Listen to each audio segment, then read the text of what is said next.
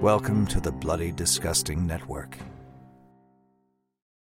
This podcast is made possible thanks to our patrons.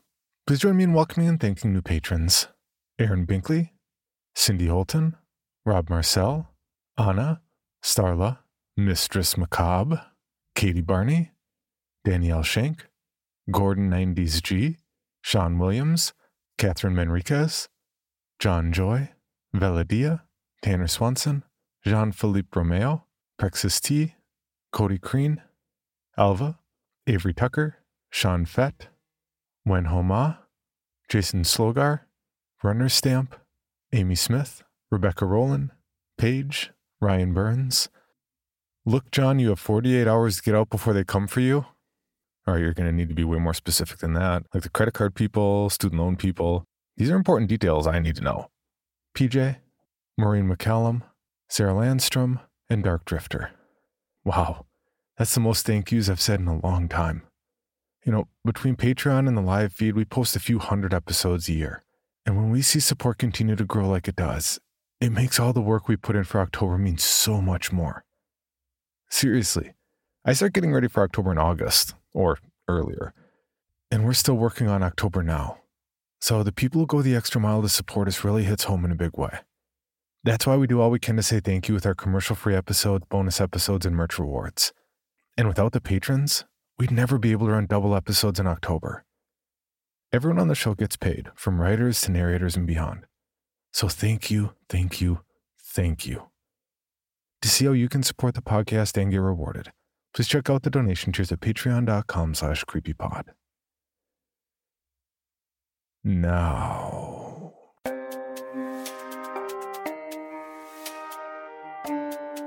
This is Creepy, a podcast dedicated to sharing the most famous, chilling, and disturbing creepypastas and urban legends in the world.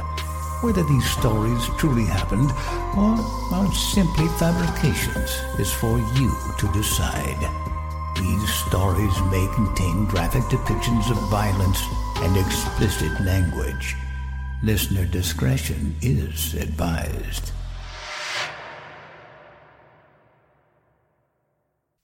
Creepy presents The 31 Days of Horror.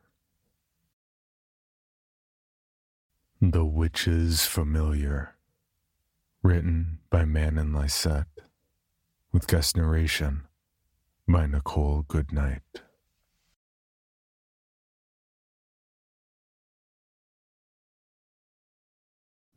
Hi, I'm Amy, and this is. I am a lord of night, summoner of darkness, the shadow on This the. is my buddy Cole. Uh, we know this isn't exactly how it normally works on the podcast, but because of, well, reasons, we're sharing this story together. I hope that's okay. For context, we're seniors in high school and we're in most of the same classes. We're a bit of an odd pair, but we've been friends for a few years now because of what happened in science class. She's referring to the frog incident. It was a thing. That morning, I'd gotten into a fight with my friend group, so I took a seat at Cole's table near the back. We were doing the typical frog dissection experiment that day. Well, I was. Cole was reading a book, looking disinterested in his frog. The Spoon River Anthology. Highly recommended. You told me you didn't want to dissect your frog for ethical reasons? Yeah, I'm sure I said something like that.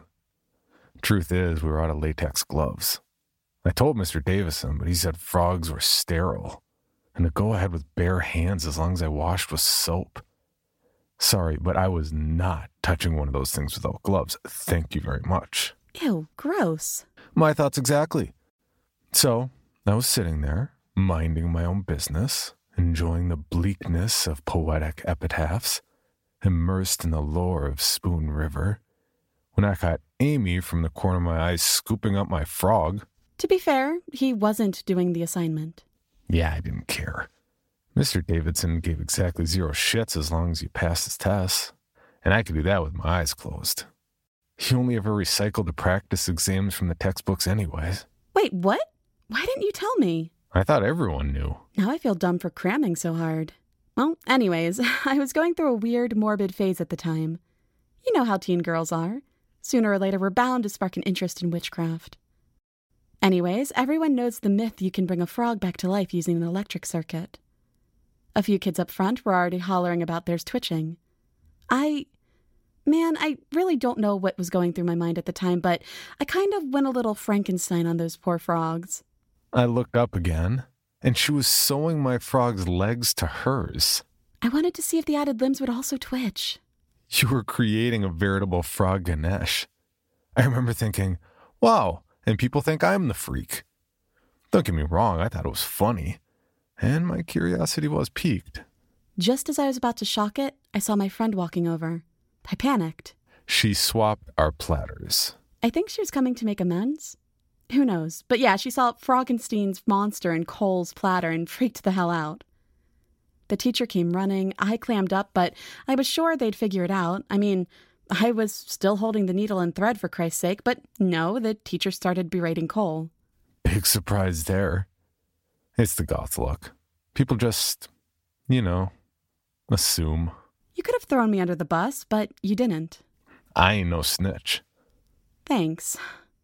But after that day, you weren't just that weird, quiet goth kid. You were. I don't know. I was the creepy outcast who sewed frogs together. It's whatever. At least people stopped bothering me. Uh, except for me. Eh, you only half bothered me. Hmm, maybe one third. One third? Aww. Mr. Drudner tried to have me expelled over the whole thing. What? The gym teacher? Yup. He went to the principal, who essentially told him to stay in his lane, thank goodness. What a turnip. That guy had it out for you. Yup. Anyways, that's how we became friends. It's relevant backstory, I promise. Cole, want to start us off? Yeah, sure. Every Halloween over the course of five years, local cats went missing. It started with a half dozen or so at a time, too few to be noticed beyond those directly affected. I remember little Tony and his dad, Big Tony, calling for Captain Fluffbutt late into the evening, long after the trick or treaters had gone home. Little Tony looked like his world had ended and his bag of candy was so far out of his thoughts that it might as well have not existed. Big Tony looked annoyed. It had been a very dark and gloomy Halloween, overcast and cold enough you needed a coat under your costume. Once the rain started, a parade of cars emerged to rescue children from the evils of soggy clothes. Mom said that Tony's cat had probably been hit by one, and that its driver likely never even realized it. But I recall the plethora of missing posters appearing in the following days. I don't remember every cat's face and name, only the Captain Fluffbutt wasn't the only one. Eventually, the posters became bleached by the sun and rain cycle, the search forgotten. The next year after Halloween, the bus drove by even more missing posters on the way to school. I vaguely recall someone blaming coyotes. And so it went for three more years. As far as I know, none of the cats ever returned. Until last October. I can pinpoint the exact date it happened. It was in the early hours of October 13th, 2020. I know this because I'd curl up in a blanket with a cup of tea and watch horror movies on the 13th of every month. It feels right. That night was special. Not only did it take place on my favorite month of the year, the month where ghosts and ghouls come out to play and darkness takes on a life of its own, but it was also the full moon. There was a sort of supernatural energy in the air, as though the night was alive and the wind was a breath ebbing and flowing through the trees. My bedroom window was open and my black curtains were wafting about, letting the moonlight peek in. Everything about it was perfectly soothing. To me, at least. Scary's my aesthetic. I was wearing headphones. My parents don't like hearing the screams of the damned past midnight. But then I thought I heard a sound outside of the movie. I slid my headphones off and listened carefully. It was quiet at first, with only the sound of an October night trickling in through my window. I waited, holding my breath in anticipation, but nothing happened. Just as I was about to put the headphones back on and check whether the noise had come from the movie after all, I heard it again. This time I recognized it for what it was a cat's yowl. It was that obnoxious sound they make when sizing up a rival. He yelled again, this time closer than before. My eyes were drawn to the window, and I peeked outside in time to catch a dark shape traversing my yard and into the neighbor's. It was too dark to see clearly, but nothing about it gave me reason to second guess it was a cat. It wasn't until morning, when I heard Big Tony screaming in terror, that I found out I was wrong. I wonder if that's part of why they blamed you for the whole thing. You know, because you were so close to the first house? Maybe. I have a feeling they would have found an excuse to point their finger at me regardless. Probably. Sorry, go on. Big Tony's screams what woke me up that morning. I don't think I'd ever heard Big Tony scream before. At least, not like that. Not such intense panic. He liked to give off this tough guy attitude, single father raising his boy all on his own. I think he felt like he couldn't make himself vulnerable. But that morning, I could hear him cursing shocked, What the fucks? and Who would do something like this? and This is sick, over and over again. I went outside to check on him, and our other neighbor was scooping something into a trash bag while his wife called the cops. I didn't get a good look at it, but it was definitely cat shaped. Probably Captain Fluffbutt, though it was impossible to tell for sure in its condition. And it wasn't. It wasn't just a cat. There were extra pieces. I saw what I thought was an extra paw hanging limply from its back, but given what we discovered later, I can confidently say it was a crow's wing. The cops showed up and asked to keep the incident hush hush. They didn't want to upset people. I suppose I can appreciate the sentiment, but it only delayed the inevitable. Want to take over? You knew one of the victims, didn't you? Yeah, Marissa. She was a friend of a friend. Uh, literally, not like, you know, a friend of a friend of a friend told me this frightful tale. She was literally Kate's friend, and I hung out with Kate whenever I wasn't with you. You three had math together, didn't you? Yeah, math with Mrs. Faust. She was my favorite teacher. Very down to earth. I liked her too. She had cool tats on her arms you could see when her sleeves rolled up. I always meant to ask her about them, but never got a chance. In any case, I appreciated that she never batted an eye at me, unlike other teachers. I think I could have shown up in full blown kiss makeup and she wouldn't have cared. Yeah, she was chill. That's actually where I was headed that morning, but I stopped by the bathroom on the way and I heard sobbing from one of the stalls.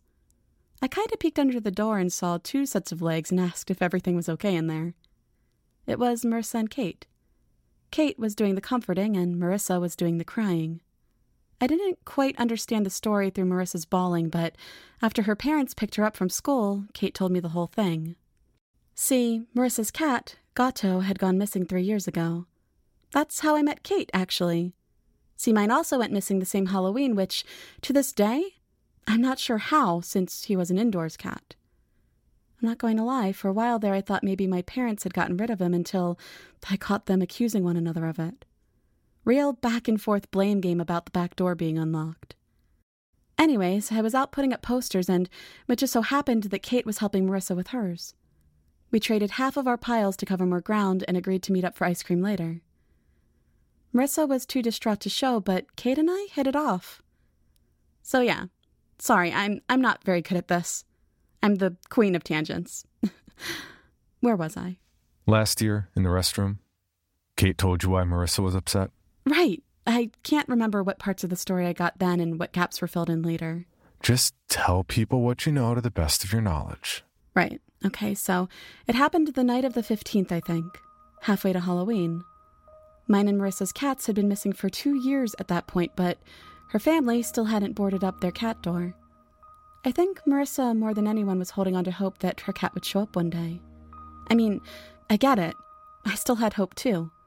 I would have done anything to get Chester Purrington back. I, I did do anything. The whole pagan witch phase I went through wasn't just for show. I tried every location spell in the book, psychic communication with your animal, voice projection over a long distance, but in the end, it didn't even matter. Which is to say, I don't blame Marissa and her family for not bolting their cat door, you know? Marissa was in that half asleep state where you're never sure whether your dreams are bleeding into reality or if you're dreaming of trying to sleep. That's when she felt weight at the foot of her bed, followed by the sensation of shifting footsteps. It wasn't the first time she dreamt of her cat crawling into bed with her. Even years later, she still remembered those little feet slowly pitter pattering up to her waist where Gato used to sleep at night. It was almost like muscle memory. She felt the weight of her cat dropping by her hip and could almost imagine Gato purring. Still unsure whether she was dreaming, she reached down to pet Gato and felt something cold and wet that snapped her awake. She turned on the lamp and looked, and screamed. She claims it was still alive in the moments between when she started screaming and when her parents ran into her room. She swears she saw its chest rise and fall, but there was evidence that it had been dead for a while. I'm sorry if this next bit is a little disturbing. On Marissa's bed was a gnarled mess of coppery mud and fur that smelled like old incense. It was curled up like a cat, but barely looked like one. She's not too sure whether it really was Gato. It was too dirty to tell. And it looked deformed in the way what cats kind of look alien with their fur pressed down against their bodies. It makes their eyes look so big. Yeah, it does, and this thing's eyes were huge and milky. She said parts of it was wrapped up in dirty bandages like a, I don't know, like a mummy? But also not like a mummy. I mean, she could still see fur sticking out, so she could tell it wasn't wrapped up all the way.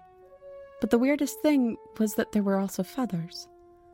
A few of them stayed glued to her bedding after her parents got rid of it. She's not sure what they did with it, but she couldn't get a lick of sleep after it happened. Why did she even come to school after that? Honestly. I think she was still in shock. She wanted to act normal so she could pretend it never happened. I'm not sure. We found out later her parents hid the fact that there were muddy footprints going all the way from the cat door in the back, up the stairs, and into her room. There was even a small puddle of mud in the kitchen where Gato's food bowls used to be, like she was waiting to be fed. Chilling. Do you remember gym class that day? Yeah, I especially remember Mr. Drudner yelling at me. Oh my god, classic Mr. D. Cole, black platform boots are not athletic wear. I don't care if you have a doctor's note. I was in the bleachers, contemplating my own mortality, as one does. Amy came up to me and told me about the Marissa incident. Copper mud, she kept insisting, as though I was supposed to know what it meant. Copper mud, Cole. Copper mud. I dodged a ball coming right at my face, and when I looked down, Mr. Drudner was facing us. Amy, don't you start being a lazy ass, too. Get down here this instant. Such a prick. I mouthed the word to you as I backed away into the court. Bog. It clicked. The coppery mud she was talking about. There's a sublime spot north of town where a crest in the trees cuts a deep, wide coppery bog. We were warned as kids not to go there, not even on a dare. Every now and again, I'd find petrified animals sticking out of it. A deer once managed to run all the way to the middle of the bog where it got stuck. They tried to get it out with a rope and planks of wood, but. Nothing worked. The poor thing was screaming all night for help. It took two whole days for it to sink beneath the mud. At that point, it was already dead. Nature at its finest. Only you would think that. Says Frogkenstein. Touche. Between the incident with Big Tony and Marissa, people were starting to talk. Things blew up over the course of the next couple of days. More cats, if you could call them that, showed up on people's doorsteps. They were looking for someone to blame. They were saying a psycho had collected all these cats and were returning them to their owners as a sick Halloween prank. Night after night, cats returned to their owners, dead and motionless, and no matter how much the cops tried to suppress rumors of paw prints leading up to their bodies, people still talked. And yet, most people still thought it was someone's doing. I suppose it's easier to blame a person than to admit the poor animals were moving of their own volition. That's all anyone could talk about on the bus. Who was doing it? Rose, who'd lost her cat a year prior, said hers came back with a crow's beak and wings. No one believed her until she showed photos. Someone was sewing crow parts to their cats. Tail feathers here, wings there, the occasional beak. I wonder if there was a pattern. I think there was. The older the disappearance, the fewer modifications, at least from what I gathered. Oh, I don't like that one bit. it implies some of them were practice runs. Yeah. And suddenly, a week before Halloween, all eyes were on you. It was because of the frog incident. They thought I'd moved up from torturing frogs to cats. You didn't, though. You're probably the only person who believed in me. Even my parents started questioning me. To be fair, I was the only one who knew you weren't responsible for the frog incident. Not to mention, you slept over at my place one night and those messed up cats still showed across town. Then there was Mr. D, who always had it out for you. He kept saying you were behind it. Fast forward to Halloween Day, and I overheard him talking to the principal. He said they should perform a random search of the gym lockers. He was positive they'd find evidence. Bastard. You want to tell it? Yeah. If it isn't obvious by now, I didn't really participate in organized sports. I'd stand in the way until Mr. Drudner learned it was easier to bench me than to deal with it. He'd give me the stink eye rather than try to force participation out of me. It's not that I didn't work out, it's just that I'm more of a private yoga at home kind of guy. Since it was Halloween, most students were dressed up and had makeup on, so Mr. Drudner went easy on them. Granted, he didn't let everyone sit on their asses and eat candy or anything, but he had Thriller playing, and one of the dance students was teaching everyone the moves. I was watching. I normally don't. I tend to let my mind wander and stare off into space. But it was horror related, so I was vaguely interested. I remember Mr. Drudner left for a few minutes to take a call. Remember how odd that was, because Mr. Drudner was very strict about phone usage. We all had to leave ours in the locker room or he'd confiscate them. It was like a bloodhound. Had a way of sniffing them out, even from the sneakiest of students. Not to mention, I'd never seen him leave class before. When he came back, I remember how he decidedly did not glare at me for once. In fact, he wouldn't even look in my direction. It was so odd. I had this sick feeling in the pit of my stomach, but I tried to tell myself I was just being paranoid. I get accused of being an attention seeker because of the clothes and eyeliner and nail polish, but I don't actually do any of this for attention. For the first time ever, though, I was disturbed I wasn't getting attention. Mr. Drudner had gone from always having me in his line of sight to the point of sometimes missing fouls and goals, to not so much as glancing at me. A million thoughts were running through my head. Was this a manipulation tactic? Had he finally figured out my doctor's note was a fake? None of the above, as it turns out. The cops showed up to check the lockers for drugs. It wasn't the first time they'd done that, but it was the first time they came out of the locker room with someone's backpack ordering its owner to come forward. I don't do drugs, so I wasn't really paying all that much attention to the bag. They all looked the same to me. But when I took a second glance, I saw the little pentagram patch on the front and I realized it was my bag. This icy hot feeling overwhelmed my senses. It was like being caught with my hand in the cookie jar multiplied a million times over. Even though I knew I was innocent, I still felt genuine dread at the thought of being caught. I got to my feet and stammered something about it being my bag. From the corner of my eyes, I saw Mr. Drudner grinning triumphantly. They started reading me my rights, and suddenly our big gymnasium started to feel as small as a hamster cage. I tried to explain they'd made a mistake, that I don't do or sell drugs when I noticed a cop holding a Tupperware container it wasn't drugs. To this day, I'm not sure what exactly it was or where it came from, but it looked like roadkill. Roadkill in a Tupperware container. Because that's what you do when you want to preserve something. You use a fucking Tupperware container to conceal freshness of a dead badger. My family didn't even own Tupperware. We're glass people, less of a carbon footprint and all. Mr. Drudner made a comment along the lines of, What's that? No sassy comeback? And he was right. I didn't have a comeback. I was too shocked, too confused. They hauled me away in zip ties like I was some sort of dangerous animal, and all I could think of was, Tupperware? Really? The jail cell was cold, damp, and soaked in a miasma of dread so thick I could hardly breathe. It was like a medieval dungeon. And if I hadn't been so stressed, I might have even enjoyed the aesthetic. In any other scenario, I would have appreciated the fake blood decals on the wall, rubber bats flying overhead, and stuffed scarecrows sitting at the end of my cell. Had to deck out the police station for Halloween. As it was, everything was rippling and warped, and it felt like I was going to die.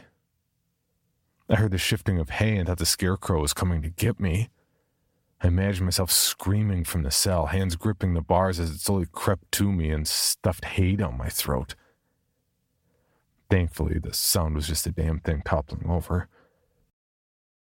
Due process was mostly respected, as far as I'm aware. I called my parents, but they were so disgusted with me they refused to bail me out.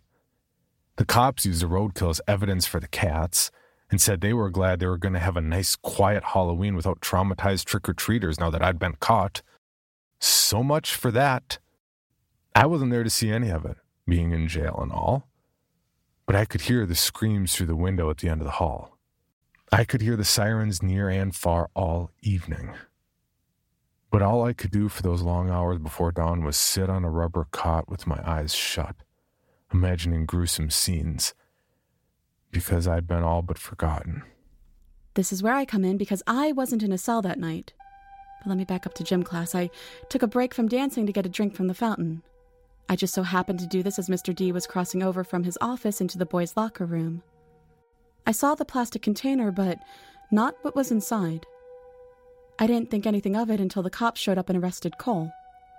It didn't take much to put two and two together. Mr. D was framing Cole, and where there's smoke, there's fire. I remembered Marissa saying her cat smelled like incense and suddenly connected more dots. Mr. D was always spraying air freshener in his office and hallway. I had assumed it was because he could smell sweat from the boys' locker room, but it must have been to drown out the stench of dead cats. I was angry.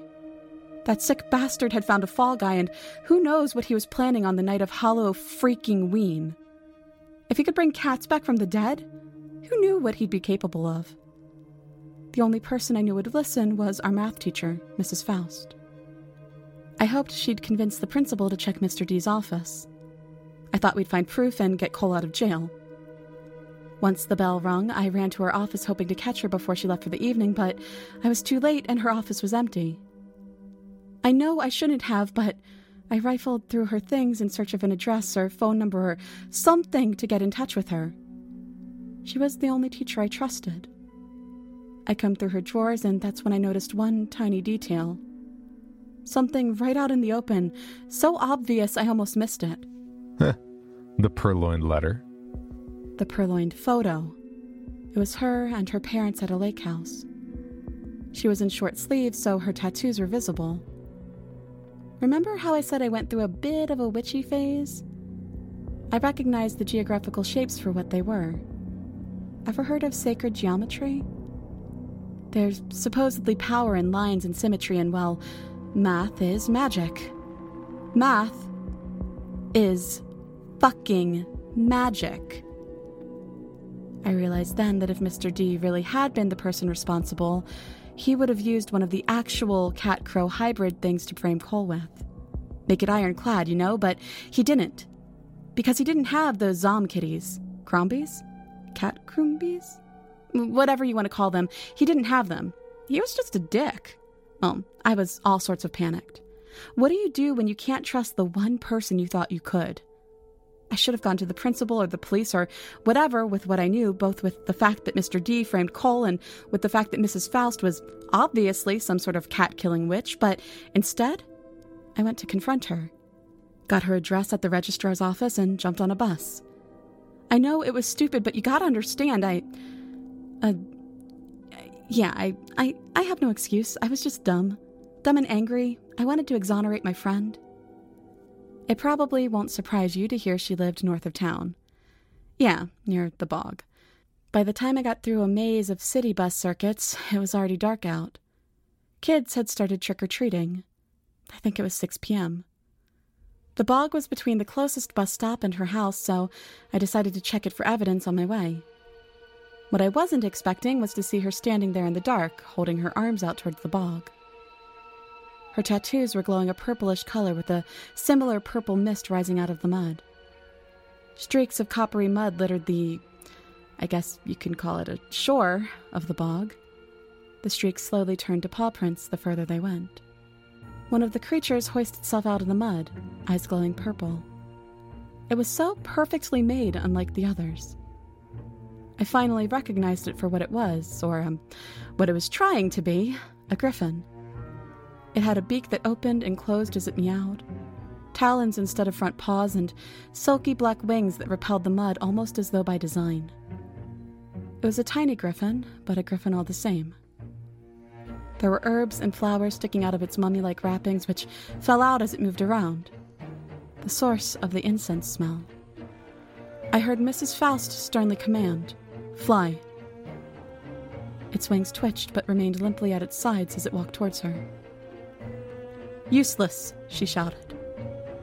She whipped her hand back violently as though karate chopping a spider web, and the poor thing's eyes turned white. It changed directions, lumbering towards the street with some purpose. My best guess is it was going home. She didn't want it, so it was going home like the others. Mrs. Faust's lips moved, but I couldn't quite make out what she was saying. Crazy as this sounds, it was like her voice had become a whale's call. There was nothing natural about it. There was also nothing natural about the glowing eyes at the surface of the bog. Dozens of pairs coming to life as she chanted and waved her hands like a, a mad maestro. And they were getting closer to shore. I don't know how it took Mrs. Faust so long to notice me, but when she finally did, her hands dropped and her eyes widened in shock. I suppose she assumed everyone would be too busy trick or treating to notice her. We were at a standstill. She looked unsure of herself, and I was trying to figure out how to get out of this mess. I took a step back, and as soon as I did, she whipped her hand forward, and it felt like she'd wrapped an invisible net around me and pulled it taut. That's unfortunate, I heard her say. Not sure if she was saying it to me or about me. She pulled me closer, and I finally started making a fuss, you know, screaming in the hopes that someone would come to my rescue. Thing is, it was Halloween. Of all days. No one answers screams on Halloween. But all the same, she made a zipping mouth motion over her mouth, and my lips suddenly clamped down. For a moment, I thought I wouldn't be able to breathe until I remembered nostrils were a thing. I inhaled sharply and tried to pry my mouth open to no avail. She walked over to me and looked me over.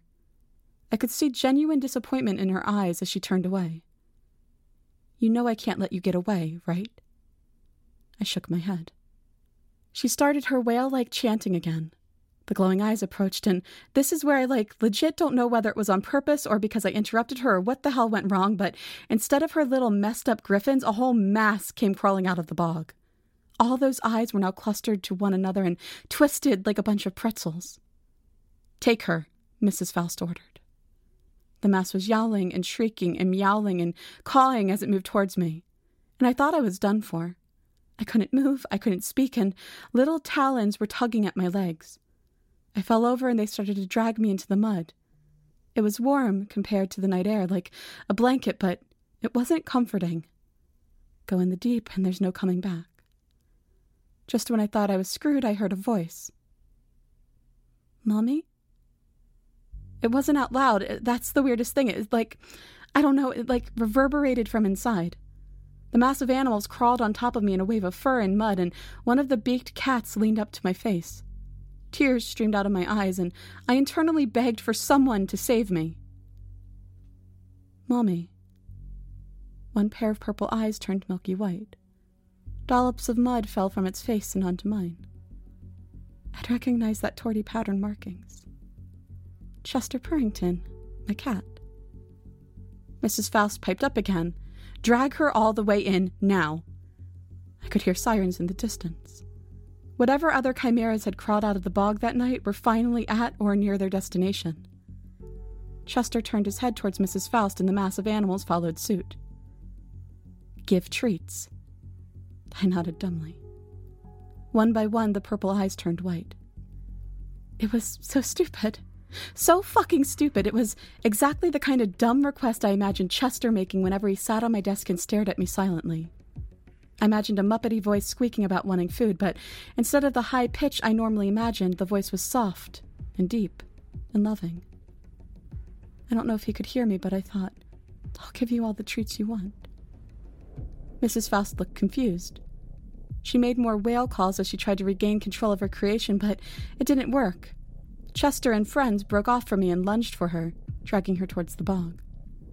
She clawed at the ground while making those whale calls, but they didn't stop until she was under. Soon, all that was left of Mrs. Faust was an air bubble slowly surfacing. And suddenly, my mouth opened and the invisible net around me snapped away. I never heard Chester's voice again, imaginary or otherwise. It took all my strength to crawl out of the thick, sticky mud. I went back into town and saw the chaos. No one was hurt, save for Mrs. Faust, but more than a few kids were shaken up. Apparently, a few dozen hybrids marched through the street following their instincts to go home. There were hundreds of witnesses that saw them moving on their own. They didn't survive long outside of the bog. But at least there was no denying Cole's innocence, and he was released once everyone was done dealing with the animals the next morning. It's Halloween again tonight. On a full moon, no less. There's something electric in the air. Just like the night I first heard Mr. Fluffbutt yowling in my backyard. Amy and I started a tradition on the last of the month every month. We go to the bog and leave a bowl of treats, just in case they're still there. A little thank you for her cat, a pittance for the others who were affected. We say a little pagan prayer and wish them peace. This month, this Halloween, tonight. When we headed to the bog with our treats, we saw something. A streak of coppery mud coming out of the bog and into the trees. It was large, larger than a cat's. And when the streaks gave way to prints, they were undeniably human. For your bonus episode, Creepy presents Trick or Treat or written by Joseph Yenkavitch and narrated by Jimmy Ferrer. The fog came in earlier than expected. Considering the evening, it couldn't have been more perfect, though. It was probably why my parents weren't home yet from their afternoon party. Tonight, careful driving was especially important. My breath clouded the front window as I waited for the first Halloween costume kids to arrive. Outside, the oncoming night changed. The darkening world lost its clearness. The streetlight at the corner had become merely an ominous glow. Pumpkin on the doorstep glowed through the carved, screaming mouth. This was the kind of night where I could picture Jack the Ripper prowling the London streets. All sorts of weird things creeping about the world. Too bad it wasn't clear enough for the candy crazed kids to see the nearby cemetery, I thought. Good mood. I felt I could use it for something scary when I passed it this afternoon. But the poor weather had already settled in uh, killing that idea. I was sure of it because I had already scared myself being there. Those two freshly dug graves stood out in the growing mist. A couple of our classmates, but definitely not kids me or my friends would be caught dead hanging around with. They never fit in. It seemed there was nothing they could be part of, always looking and acting nerdy. It was more fun making snide remarks and getting a few laughs at their expense. Still, the accident was an awful way to go. Chewed up by the train the way they were. It just proved to me that they were losers right to the end. Who isn't smart enough or just observant enough to not see a train coming? Seemed funny thinking about it, but the odd sound I had heard kind of killed that. It drifted in the quiet, empty fog, intruded cemetery air a kind of shuffling noise, the way someone moving about in your clothes closet might sound, and also what seemed like voices mumbling as though spoken from far away. Well, that's something I better stop thinking about. I rummaged my hands through a pile of candy for trick or treaters and uh, glanced in the direction of the cemetery. Pushing away the unsettling thoughts, I wondered if parents would let their kids out in this. Not all drivers were as careful as my parents, even in such poor conditions. The whole night could be a bust. Then I heard the thud of feet racing across the lawn. Doorbell chimed. My hands closed around the candy and I went to open the front door. Trick or treat, said the vampire, Frankenstein, and zombie. I plopped candy into each bag. Two of the children backed away and disappeared in the mist a few feet from the door. The last child thanked me and slipped into the gloom, saying, Excuse me, as he ran away. I assumed the zombie boy had uh, bumped into another child, but no one approached. The outdoor light barely penetrated 20 feet. A few leaves crackled. I could feel the moistness of the fog on my face. I stepped onto the front stoop, peering into the fog. My foot bumped the pumpkin.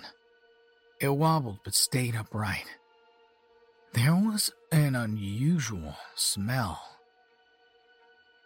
Come get your candy, I said into the haze. No tricks, just treats. Children's voices rose in the distance, but no one came forward. Don't be afraid, I said in as nice a voice as I can muster. I've got lots of candy. You can have your pick. Something moved, but it could have been the breeze tossing leaves. I moved back inside and closed the door. Peering out the windows didn't reveal a thing. Odd child, I thought. Promises of candy usually overcome any shyness. Maybe he'll follow the next bunch of kids in. The doorbell startled me. I hadn't seen a thing or heard any thumping feet. Hesitantly, I opened the door. A movie starlet and a Cinderella greeted me with the usual trick or treat. I answered with a handful of candies, scanning the darkness beyond them. Did you guys tiptoe up? I asked. I didn't hear you. We waited for the other two, Cinderella replied. Great costumes, little Marilyn Monroe said.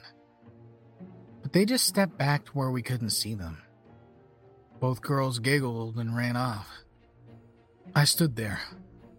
For a moment, the fog, catching the weak light from the street lamp, seemed to reveal a shape.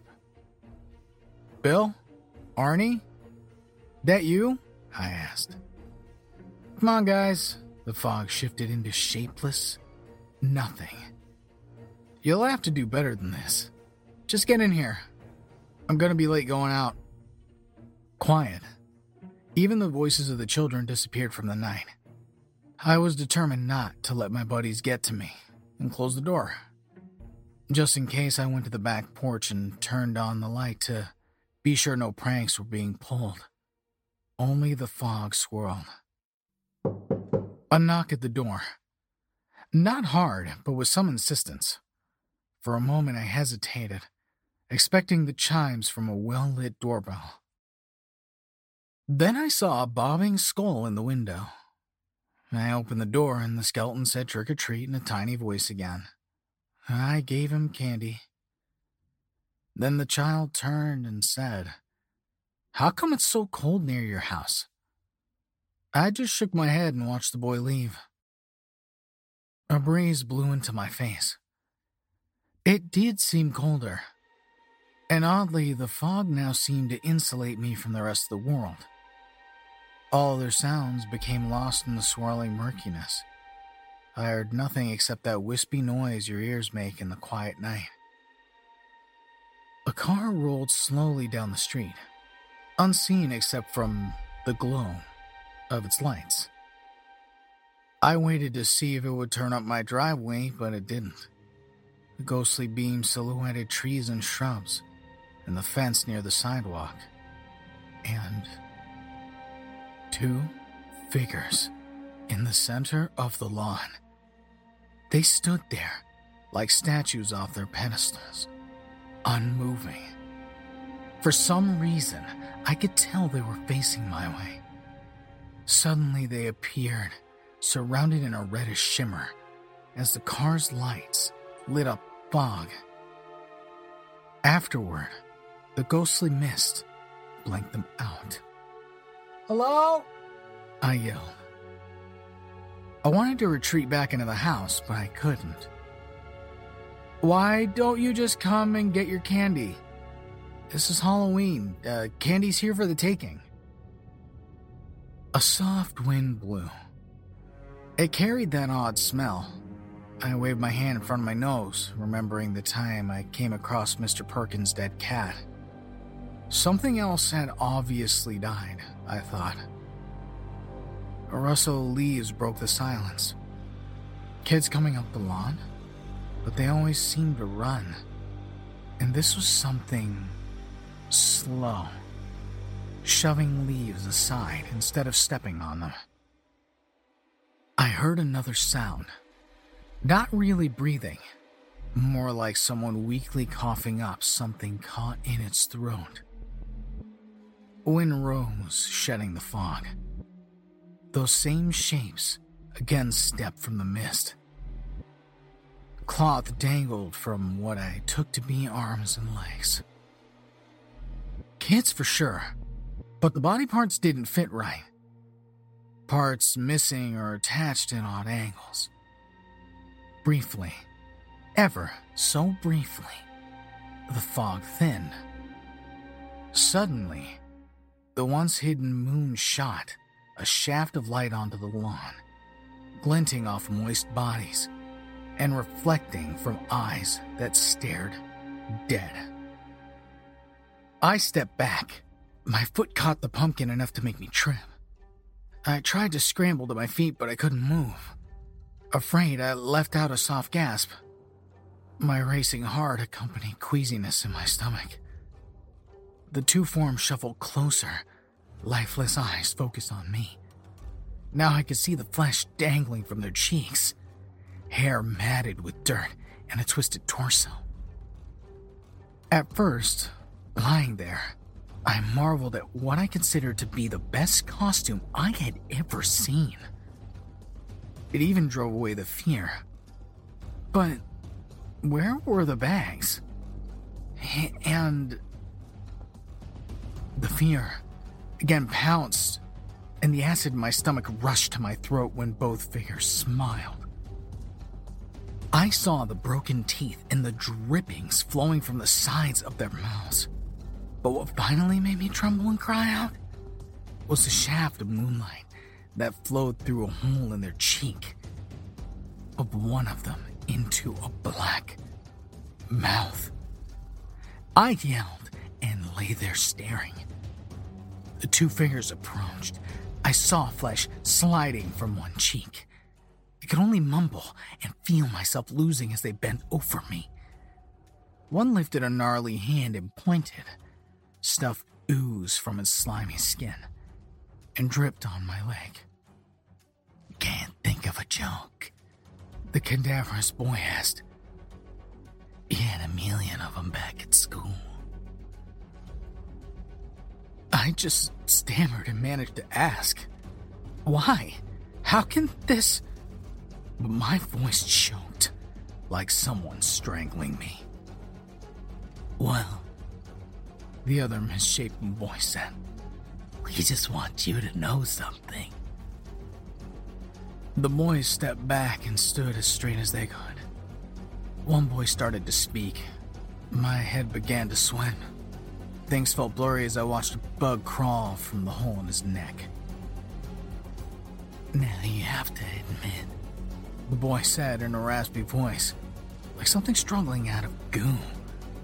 Looked at the other boy and they both lifted their chins proudly. Tonight, don't you think we'd finally fit in? Now, we'll be with someone popular. I squirmed my fingers scraping the cement to get away. My vision blurred as I struggled to avoid those decomposing hands reaching down for me. Those last moments before I fainted away, I twisted, staring at the pumpkin. An odd thought struck me. The silent, frozen scream on my face must have looked just like the pumpkins.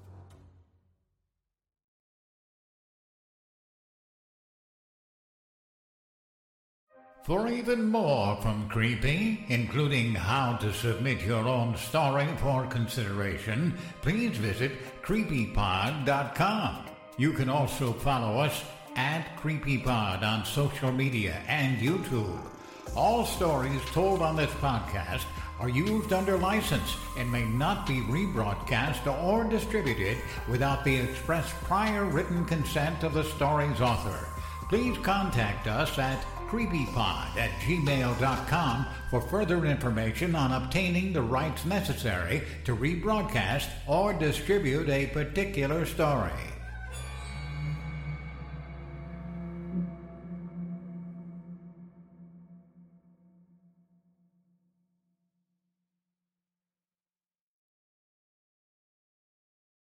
Item number SCP 5186. SCP 7160. SCP 7533. Object Class Euclid. Keter Safe. Special Containment Procedures spreading across the hemisphere and kicking up vast amounts of ash and dust. the only thing I could hear was at 7219 laughing. Do you remember your name?